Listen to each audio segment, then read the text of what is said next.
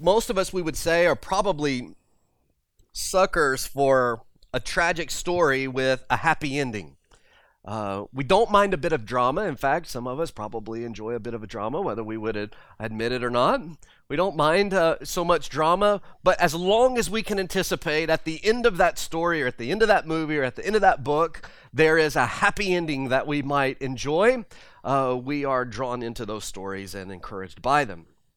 Problem is when we come to the book of Judges and we take it as a unit on its own, you will find no such joyful climax as you hope you would find in most stories. It's actually quite a tragic book, and it ends in tremendous tragedy.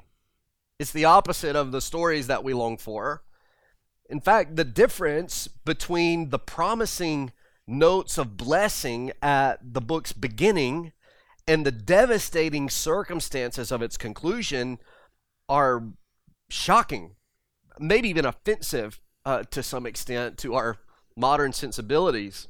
And before we explore the uh, heart of this particular series of narratives, I want to consider here just for a moment its opening and its close. And by doing that, maybe that will kind of give us a path forward as we uh, jump into this book today. You're in Judges chapter 1. L- let me just read the first two verses and we'll see how it begins. After the death of Joshua, the people of Israel inquired of the Lord, Who shall go up first for us against the Canaanites to fight against them? And the Lord said, Judah shall go up. Behold, I have given the land into his hand. Now, that may not seem very uh, like much to you. There may not be a lot there. There actually is quite a bit there for us to understand. Judges begins with the people of Israel on the brink of all that God has promised them up to this point. So just think back. They've spent 400 years in exile. Throughout those 400 years in exile and in bondage in Egypt, they have encouraged one another, probably, mostly, on the promises that were given to their patriarchs, to Abraham and to Isaac and to Jacob. Now they have been delivered from that bondage. They've spent some difficult years in the wilderness, and they stand on the precipice of blessing now.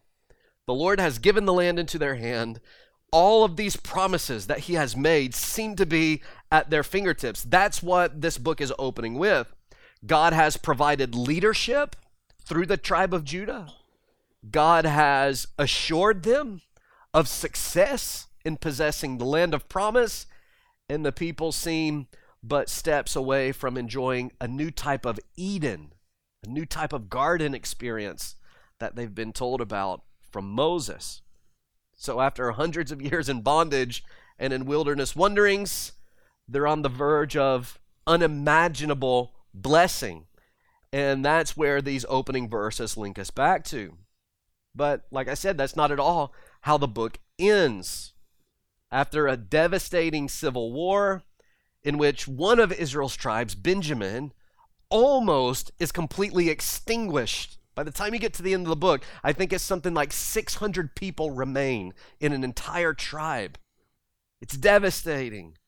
And we find this refrain at the end of the book, and it's the way that the author closes the book. In fact, if you just flip over to chapter 21, it's the very last chapter, and the very last verse, you'll see this refrain working as something of a theme to summarize the entire story of the book of Judges. Verse 25 In those days, there was no king in Israel. Everyone did what was right in his own eyes. Now, when we read those first two verses, that is not what we anticipate being at the end of the book. In the end, Israel is leaderless. In the beginning, God has given them leaders. And not only has he just arbitrarily chosen this tribe of Judah, but as we'll find in the next few weeks, he is actually fulfilling a promise that he made through the blessing of Jacob on his 12 sons, in highlighting Judah as the one that will lead the nation and from which will come a king who will lead God's people. But when we get to the end of the book, they're leaderless. There is no king in Israel. They have not possessed the land, And they have, instead of experiencing a new type of Eden, they have actually experienced a new fall. God had designated them in Exodus chapter 19 to be a kingdom of priests and a holy nation. But by the end, Israel had become like all of the other nations around her. And the question that we ask as we begin to consider this particular book is how does Israel go from chapter 1 and verse 1 to chapter 21 and verse 25? How do they do that? How do they move from here, unimaginable blessing, right ready for them, to now they have completely gone as far away from that blessing as they could possibly go by the time that they get to the end of the book? Is God unwilling to fulfill his promise? Worse, is he unable to fulfill his promise? What on earth happens to these people? As we study the book, we'll discover that the primary issue at play with the people of Israel is precisely the same problem that plagues each of us day by day, and that plagues our churches week by week and year by year in the church. It is an unending struggle against sin that we will find. Now, there's this thing that the book of Judges continues to say over and over everyone did what was right in his own eyes. That's really what the problem boils down to. And it's not very different from our own culture. We live in a follow your heart type of culture where self, the individual, is what people are concerned with first and foremost above everything else. We can call it postmodernism or expressive individualism or some other philosophical ism, but it's all rooted ultimately in the ever present sins of pride and idolatry and rebellion, selfishness. So that rather than love, obey, and worship Yahweh, people generally spend their lives serving their own appetites and being concerned with pursuing their own agendas. And what's amazing about the whole thing is that this type of self centeredness and self focus is actually celebrated in our society. It's praised. In fact, you're told that healthy human behavior, true mental health, involves first and foremost self care. You must take care of self before you concern yourself with anyone else. And that's more than just a simple take care of yourself. We know what underlies that type of philosophy. You do you, or follow your heart, or do what's best for you. Or as uh, I heard one person say at one time, look out for number one and don't step in number two, right? These are the things we hear all the time. These are the this is the mindset. These are the phrases that we and our children are being trained to live by. So, like Israel, as a culture, even unfortunately, as Christians, we find ourselves doing what is right in our own eyes. And of course, this is the antithesis of biblical teaching. In fact, at the very heart of the Christian message is Jesus, the Son of God, wholly submitting himself to the Father and sacrificing himself for the salvation of undeserving sinners. The last thing on Jesus' mind, what is at the heart of the gospel message, is not self care. It is not doing what's best for you. It's actually servant heartedness. It is giving yourself for others. It is sacrificing yourself for those who do not deserve to be sacrificed for. This mindset, this cultural agenda, is the opposite of everything that the Bible stands for and that Christianity is supposed to represent as we follow Christ. But still, Christians seem to fall prey to this seductive spirit of the age. And God has all kinds of things to say about this in the Bible.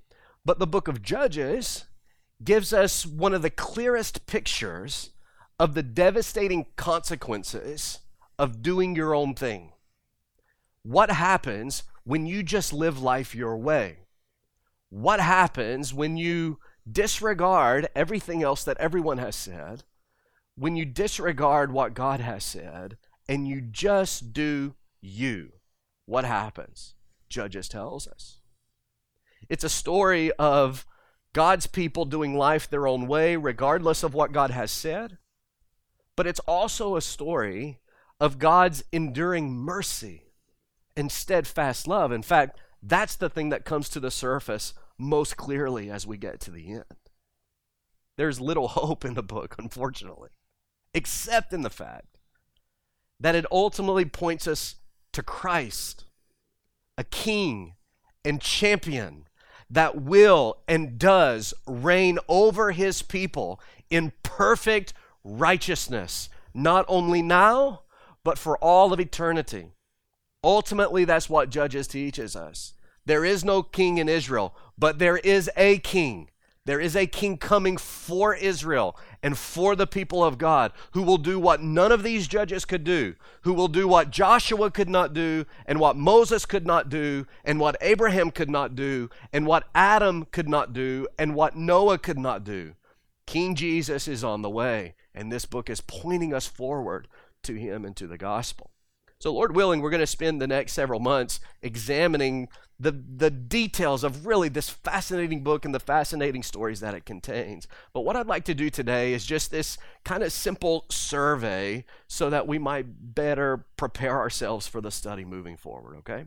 First thing, there's not really much of a structured outline for you, but if you want to keep notes in those journals that were on your seats or whatever, the first thing maybe that we want to do is look back, okay? So we want to look back. Would you flip with me, please, to Joshua chapter 1? Joshua chapter 1.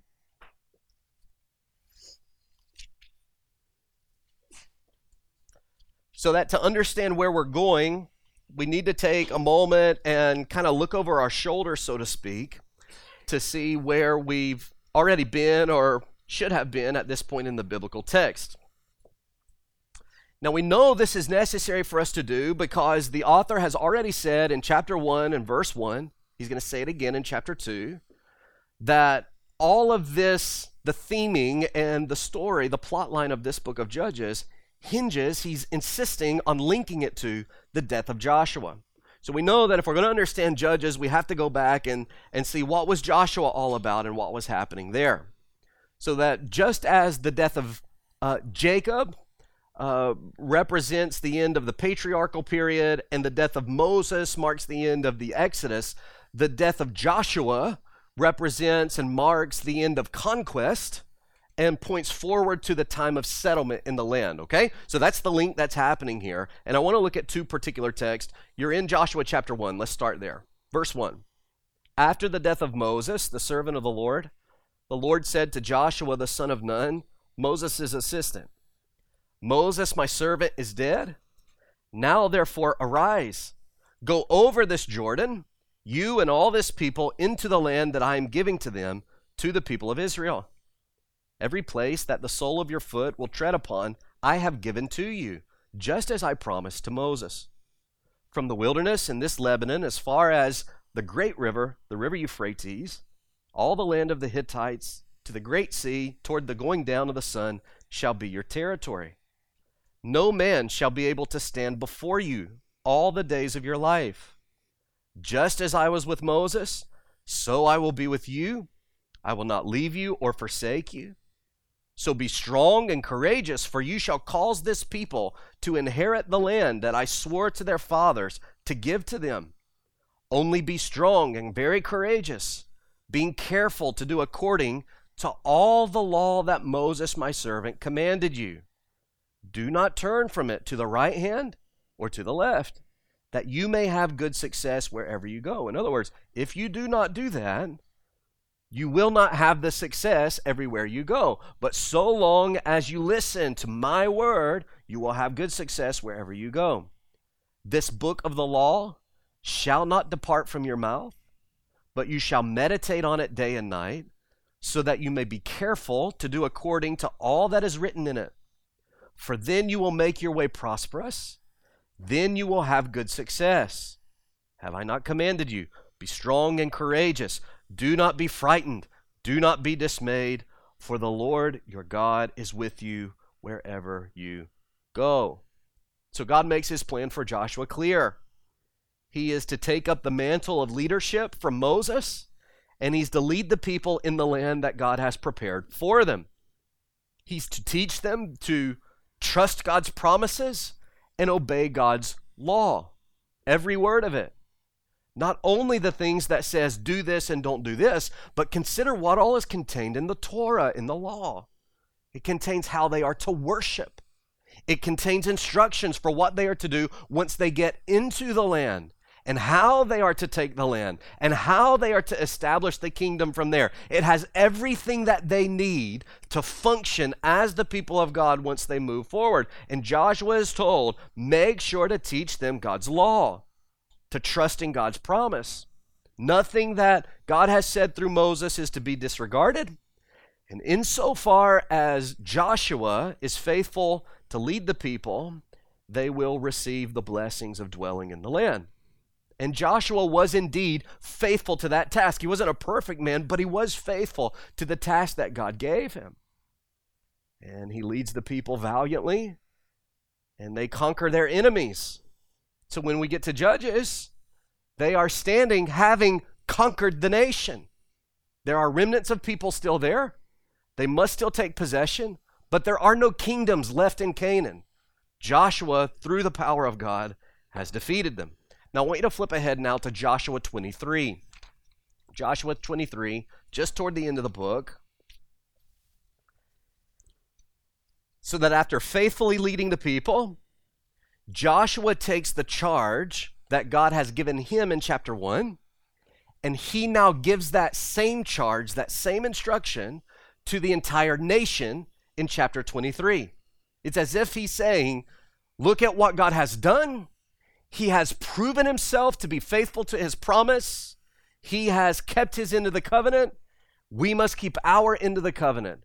And he looks ahead with the people of Israel to settling the land in the same way that he looked ahead to conquering the land. Chapter 23, verse 1.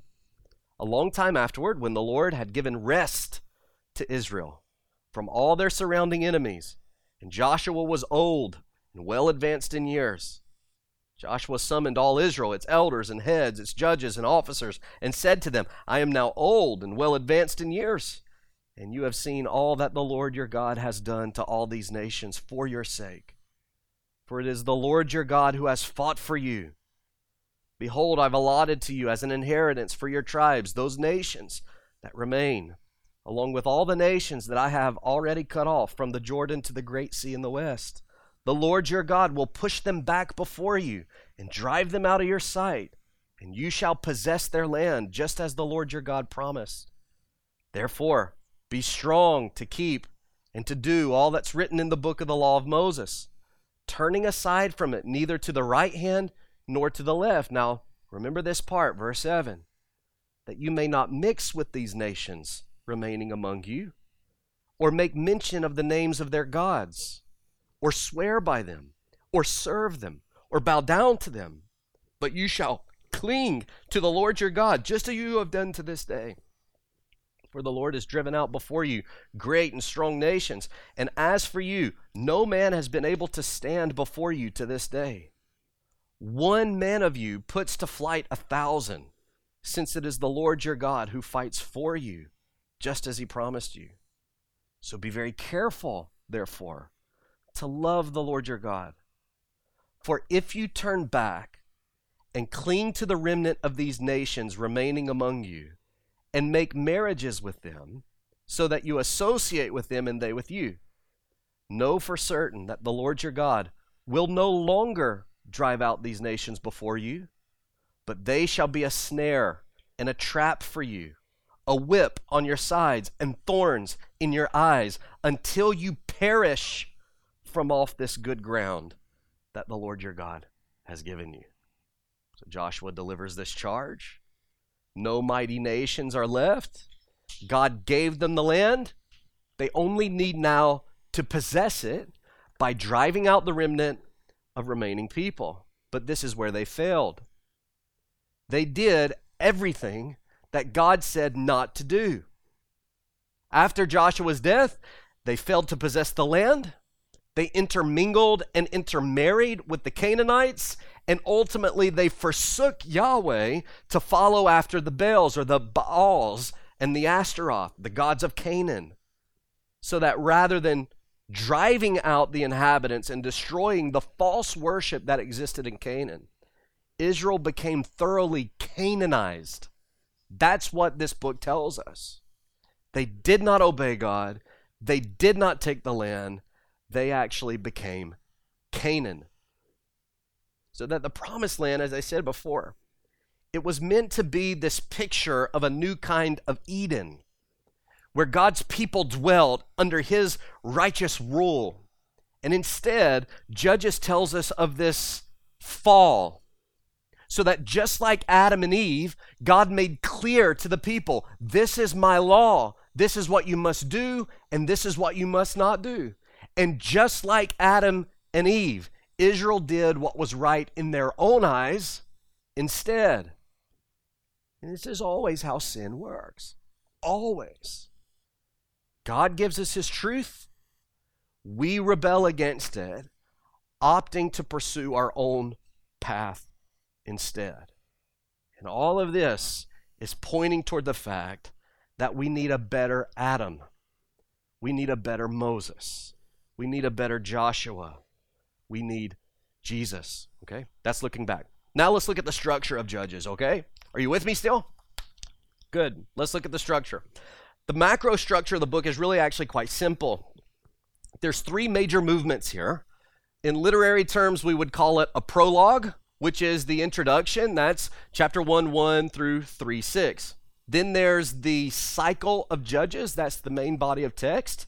That's 3 7 through 1631. And then there's what we would call the epilogue, which is the very end of the book. But to understand this and the function of this structure, uh, Barry Webb has illustrated it with the process of compiling a musical composition. Some of you are musical people and you will understand this. The others of you just do your best, okay? I think this is really a helpful way for us to understand this. There are three parts sometimes, so there could be more, but there are three parts to this uh, composition, so to speak, of the book of Judges. First, there's the overture the overture. Now, if you're into musicals, you know what the overture does. It opens up before anybody comes out on stage, the orchestra strikes, they begin to play a melody, some harmonies, they range in scope and in intensity, and what you find is that it introduces what is coming ahead. So that as you work your way through the musical composition, you begin to hear re- repetition of what you hear in the overture, okay? That's what these first couple of chapters do. The uh, author here probably Samuel, maybe later with a revision from Ezra, is writing this, most likely one of those uh, two men, and he is introducing for us things that we're going to continue to hear all throughout the book. That's the overture. Then there's the variations. The variations is the main body of the composition, with each part distinct yet clearly woven into this tapestry that presents this huge picture this main message and point and plot line that goes along through the musical or whatever it is that you're considering at that moment. So there's different scenes that are taking place and there's different characters, but it's all basically telling one big story. That's the cycle of Judges, okay? And then we get to the end, and this is the coda, okay? The coda brings the composition to a satisfying conclusion. And what it does is it summarizes summarizes for us the overall point of the story. Now, here's what I want to do real quick I want to take these three sections and just give you a taste of what we're going to learn in these three sections, and then we're going to come back and look at the overall message as we finish, okay? First, let's consider this overture, okay? In the overture, verses uh, chapter 1 and verse 1 through chapter 3 and verse 6 connects the story in chapter 1 to the death of Joshua showing in a general sense how Israel failed to do all that God had commanded. We get to chapter 2 then, and the nation is confronted by the angel of the Lord who pronounces judgment against the people. And then we're introduced to what will be this cycle repeated over and over and over throughout the book. And there's five parts to the cycle, okay? Part one is this the people rebel against God. Look at chapter 2, verse 11. The people rebel against God, and the people of Israel did what was evil in the sight of the Lord and served the Baals or the Baals. Okay, so that's part one of the cycle. Part two God delivers them into the hands of their enemies. Verse 14 of chapter 2 So the anger of the Lord was kindled against Israel, and he gave them over to plunderers who plundered them, and he sold them into the hand of their surrounding enemies so that they could no longer withstand their enemies. Okay, that's God's doing. That's part two. Part three the people cry out to the Lord. Now, this doesn't happen in every cycle, but it's usually there. Look at uh, the second part of verse 18. The Lord was moved to pity by their groaning because of those who afflicted and oppressed them. We'll find this usually spoken of in terms of the people cried out to the Lord regarding their oppression, and then the Lord responds. Okay, so that's part four. God raises up a judge who delivers the people and provides rest. Verse 16 of chapter 2. Then the Lord raised up judges who saved them out of the hand of those who plundered them. And then there's the final part of the cycle, and it all begins again. The judge dies, and the people again rebel against God. Verse 19 Whenever the judge died, they turned back and were more corrupt than their fathers, going after other gods, serving them, bowing down to them. They did not drop any of their practices or their stubborn ways. It's a vicious cycle for Israel. They rebel, God judges them by delivering them to their enemies. They cry out to God. God raises up a judge, sometimes wicked men in and of themselves. He raises up this judge, delivers the people out of their oppression. Then the judge dies, and the people return back to the rebellion. And over and over and over and over it goes. But the cycle, what we find is that it's more than repetition, it's a downward spiral so that with each story, the sins worsen, the rest is shortened, and the judges get more and more corrupt. And eventually, the people don't even bother to call out for mercy any longer. Sin is never stagnant. That's the message. It's never stagnant. It always grows, it always worsens. And if you think for even a moment that you can somehow maintain this measure of sinfulness or sinful pleasure in your life without it going too far, what you consider to be too far, then you're already blind to how pervasive sin already is in your life. In the end, you will ultimately completely reject God and turn to self or to some other God. That's the cycle of sin for the nation of Israel, okay? We find all that in the overture. We're going to see all that repeated through the book. Let's look at the variations. This is beginning in chapter 3 and verse 7 and takes us through the end of chapter 16. And it's the main body of text which takes us through six of these cycles. And in these six cycles, we are acquainted with 12 what's called judges. Six of them are minor judges. They're just really just mentioned by name. The exception to that is a man named Shamgar, uh, uh, Shamgar, who uh, kills people with an ox goad. That's all we get. We get his name and we get an ox goad. He doesn't even have a sword. Uh, the rest of them, we just get their name, okay? So six minor ones. And then, but the, the main storyline and the plot line, it moves through six major judges, is what we would call them.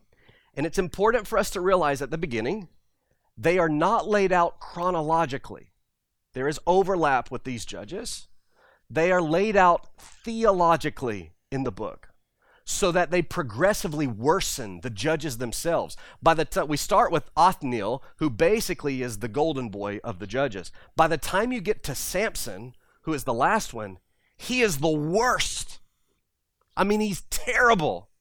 There is almost nothing good about Samson and Jephthah and barely anything good about Gideon. We're going to find that they get worse and worse and worse, representing the culture of Israel in which they live. So they're not laid out chronologically, they're laid out theologically.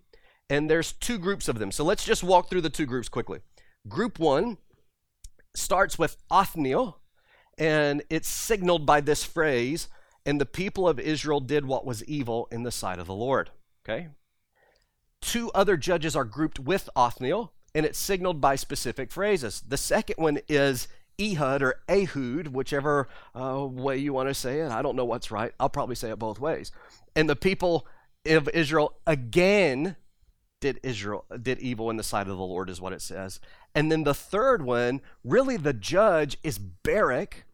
Deborah gets the attention, and that's part of the story. But really, the judge is Barak. And Barak is in chapters 4 and 5. The people of Israel again did evil in the sight of the Lord. Then that brings us to group number two. Group two starts with Gideon, and we have the same phrasing as we have with Othniel. The people of Israel did what was evil in the sight of the Lord. Then it's Jephthah. The people of Israel again did evil in the sight of the Lord. And then there's Samson. The people of Israel again did evil in the sight of the Lord. Now, there's a big question that we need to answer now. What in the world is a judge? Who are these people?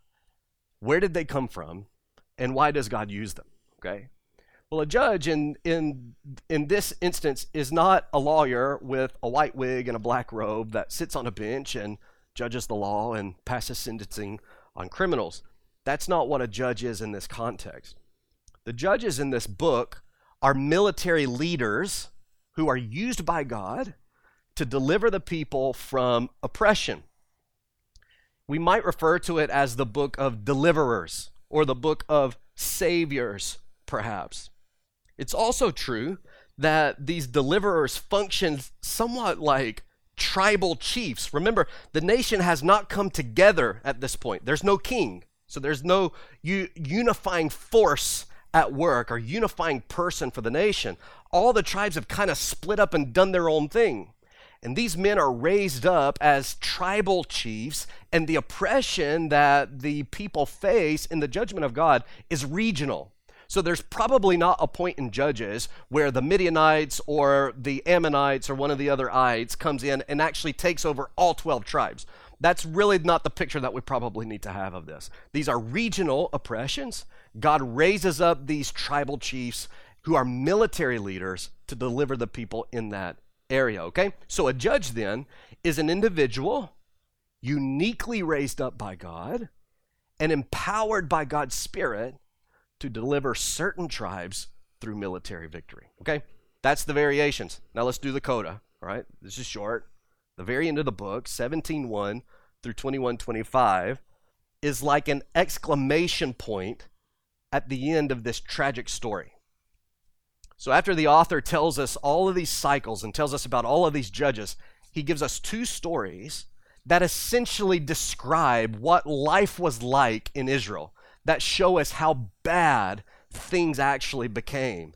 And it's graphic, it is terrible, it's offensive, it is everything that you will hate about stories like this.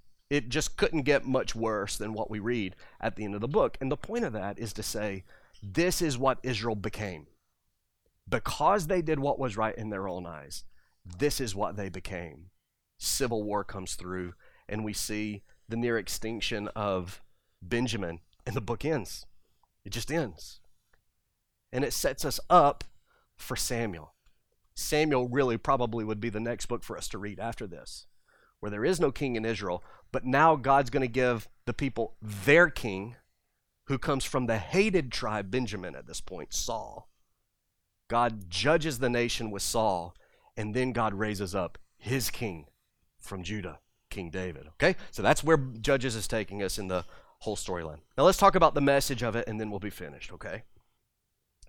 Typically, we interpret books like Joshua and Judges as simple histories. Fact, in our English Bibles, we if we're categorizing them, we say in the Old Testament we have the books of law and then we have the books of history, right? And so that's primarily how we think of them. We observe the events and then we draw certain moral conclusions from the stories. I want to suggest a different approach is actually probably more appropriate here. Judges is not less than history, but I do think that it's actually much more than that. I want to submit that Judges is a prophetic message that is wrapped and presented by God in the shape of a historical narrative. And if we understand it this way, it's going to alter how we interpret the meaning and the purpose of the text. Okay? So let me just explain that. If you were to grab a Hebrew Bible, you will very quickly realize that it's not arranged the same way. The Old Testament books are not arranged the same way that our English Bibles arrange the Old Testament books. In fact, it's divided into three different volumes there is the Torah, there's the prophets, and then there's the writings, or what's sometimes called the Psalms. So, three volume set. Jesus even refers to this three volume set. This is the way that the uh, Old Testament would have been structured even in Jesus' day. We see it in Luke 24. Jesus says to them after his resurrection, These are my words that I spoke to you while I was still with you.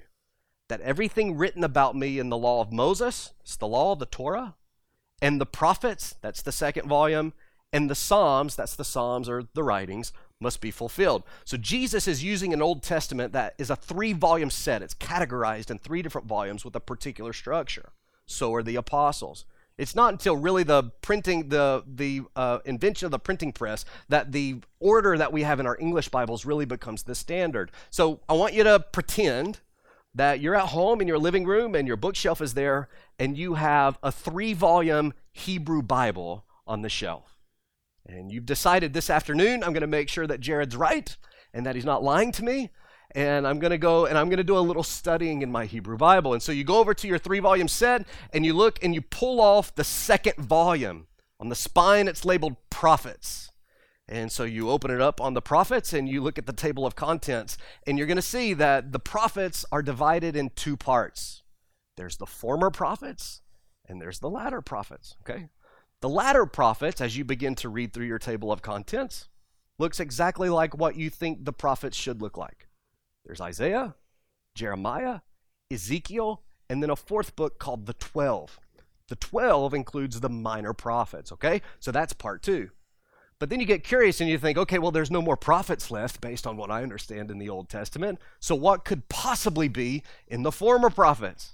And you find there's Joshua, Judges, Samuel, and Kings. Now, you may be surprised to find it that way, but it's that way for a reason. And that's what I think we need to have in mind as we come to this book. Judges is not merely a collection of historical events. The goal of this author was not simply to describe the settlement of Canaan. If that was his goal, he failed because this book says almost nothing about settling the land. In fact, when you get to the end, you realize they haven't settled the land.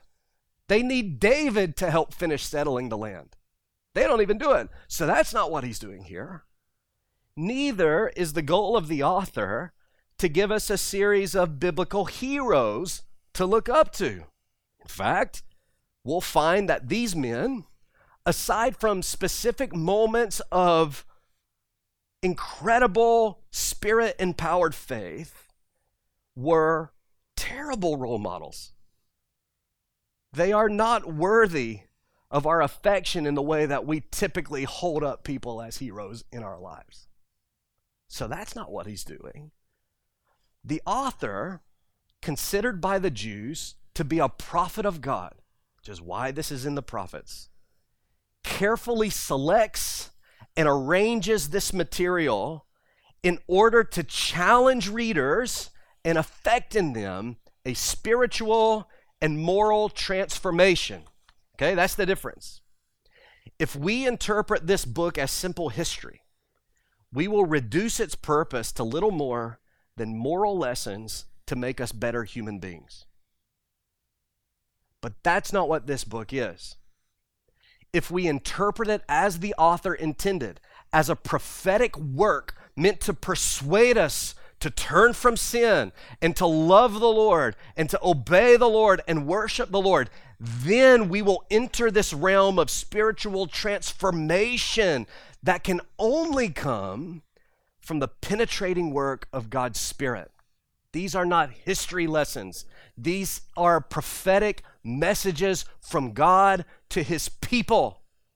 As Daniel Block says, recognizing the sermonic nature forces us to engage this text as scripture Or better, he says, to let it engage us, to hear its message, to respond in accordance with the human and divine author's goal.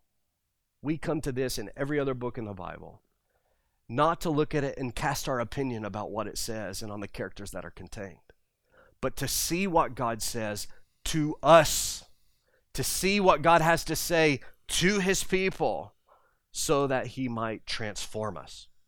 So, what then is the message?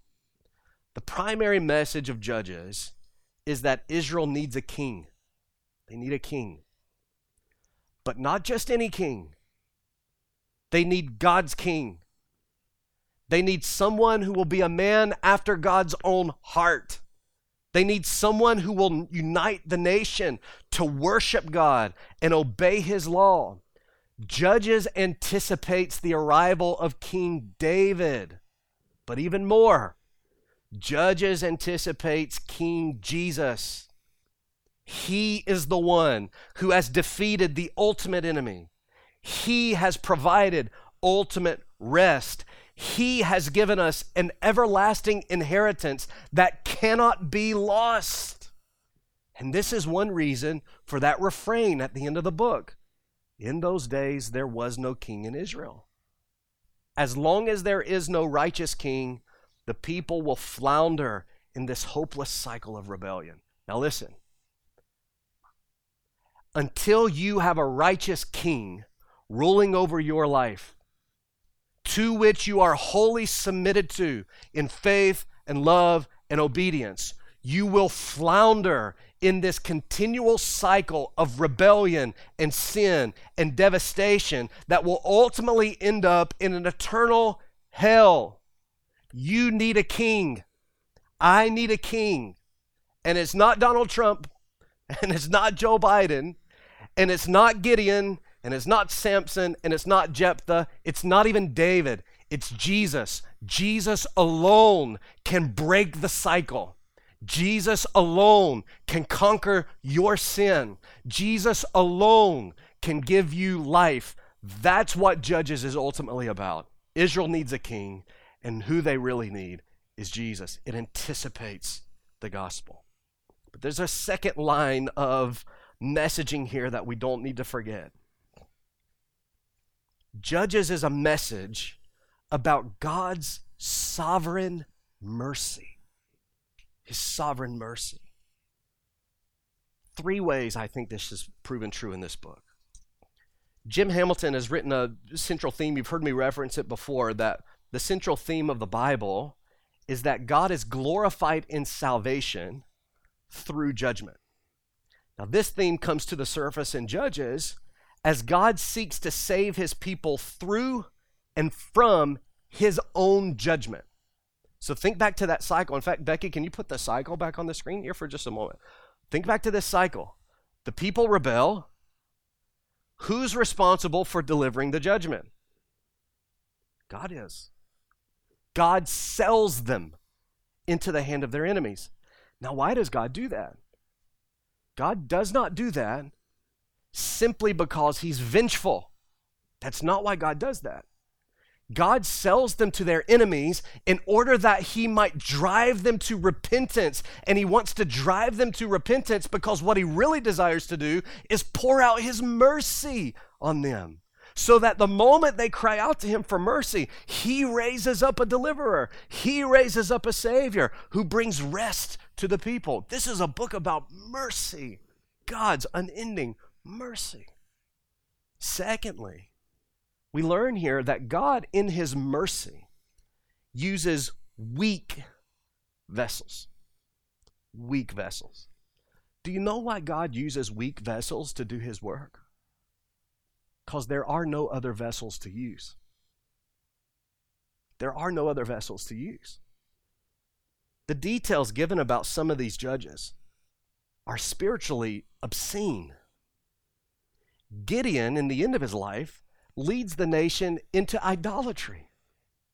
In the beginning, he fights against idolatry. In the end, he's the one that's causing the nation to whore after this ephod that he has made. Jephthah makes a rash vow to God. And what's even worse about the vow that Jephthah makes is that he follows through with the vow completely against what God would have wanted, and he sacrifices his own daughter as a pagan ritual to celebrate the victory that God had given. Then you get to Samson. And the only good thing that happens in Samson's life is when he kills himself at the end. That's the only moment in the whole Samson story where God is actually using him in this moment of faith. These men are not role models. But then we get to Hebrews chapter 11, and what do we find? In this great hall of faith, it mentions Barak, it mentions Gideon, it mentions Jephthah, and it mentions Samson. Why? It's the four worst ones. The writer of Hebrews adds them to this, what we see in Hebrews chapter 12, to be the great cloud of witnesses. And what are the great cloud of witnesses doing? They are urging us to look unto Jesus, the author and perfecter of our faith. Now, what does this teach us? God uses weak vessels. We don't come to these men looking for a moral role model. We come to these men looking to the mercy of God. That despite my sin, and despite my failure, and despite my weakness, God is faithful and God is merciful. And he continues to pour out that mercy. And then the writer of Hebrews presents these men as if they're in this whole group. And it's as if they're saying to all of us coming behind in this great cloud when you go to Judges, don't look at us, look at Jesus, look at the author, Look at the finisher of our faith. We had moments empowered by the Spirit, but don't look to us. Look to Him. Look to Him. Look to Jesus. That's what they're doing. That's what they're showing us. And then finally, the third way I think this is a book about mercy is that God never abandons His promise. Never. When you get to the Samson cycle, the people do not ask for God's mercy. Yet God still raises up a judge to deliver them. Why? Because God is faithful. He's faithful. This encourages me in this sense that God never gets so frustrated with Christians that he steps back and he says, You know what? Forget it all. Forget it all. He could have done that with Israel. He could have said, This is just ridiculous. Forget the land, forget the king, forget all the stuff. I'm going to make them like Sodom and Gomorrah because they've actually become worse than Sodom and Gomorrah. In fact, the last story that's told in the book is a parallel to Sodom. Israel has become as bad as you can get. And yet, God does not step back and say, Forget it. He never does that. He doesn't step back at the church and say, Forget it. The church just continues to decline. They're being Canaanized just like Israel is. Just forget the whole thing. I'm just getting rid of all of them. He doesn't do that. And even in your own personal life, if you're in Christ, there is no sin in your life that God's finally going to get to a point and He's going to say, you know what? Forget it.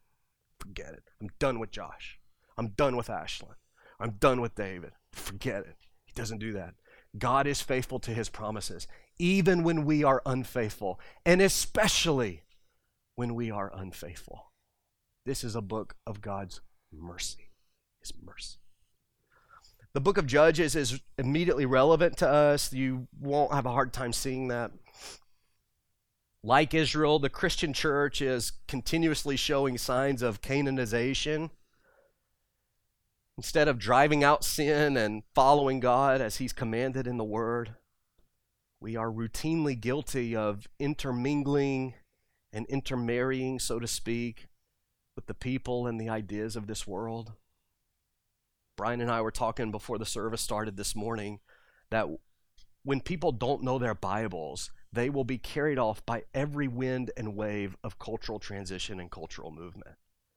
And the more like the world we become, the less we will have any kind of footing in what is good and right and true. Surely we can see the signs of that. Rather than fighting in holy war against sin, we regularly fight against one another. We see that with Israel. Instead of submitting to God, Most people seem to just be doing whatever seems good in their own eyes. Judges is a warning against this. It's a warning against the idolatry of self. And it's a call to turn from sin to the unending mercy of God through faith in the true King, Jesus Christ. Let's pray.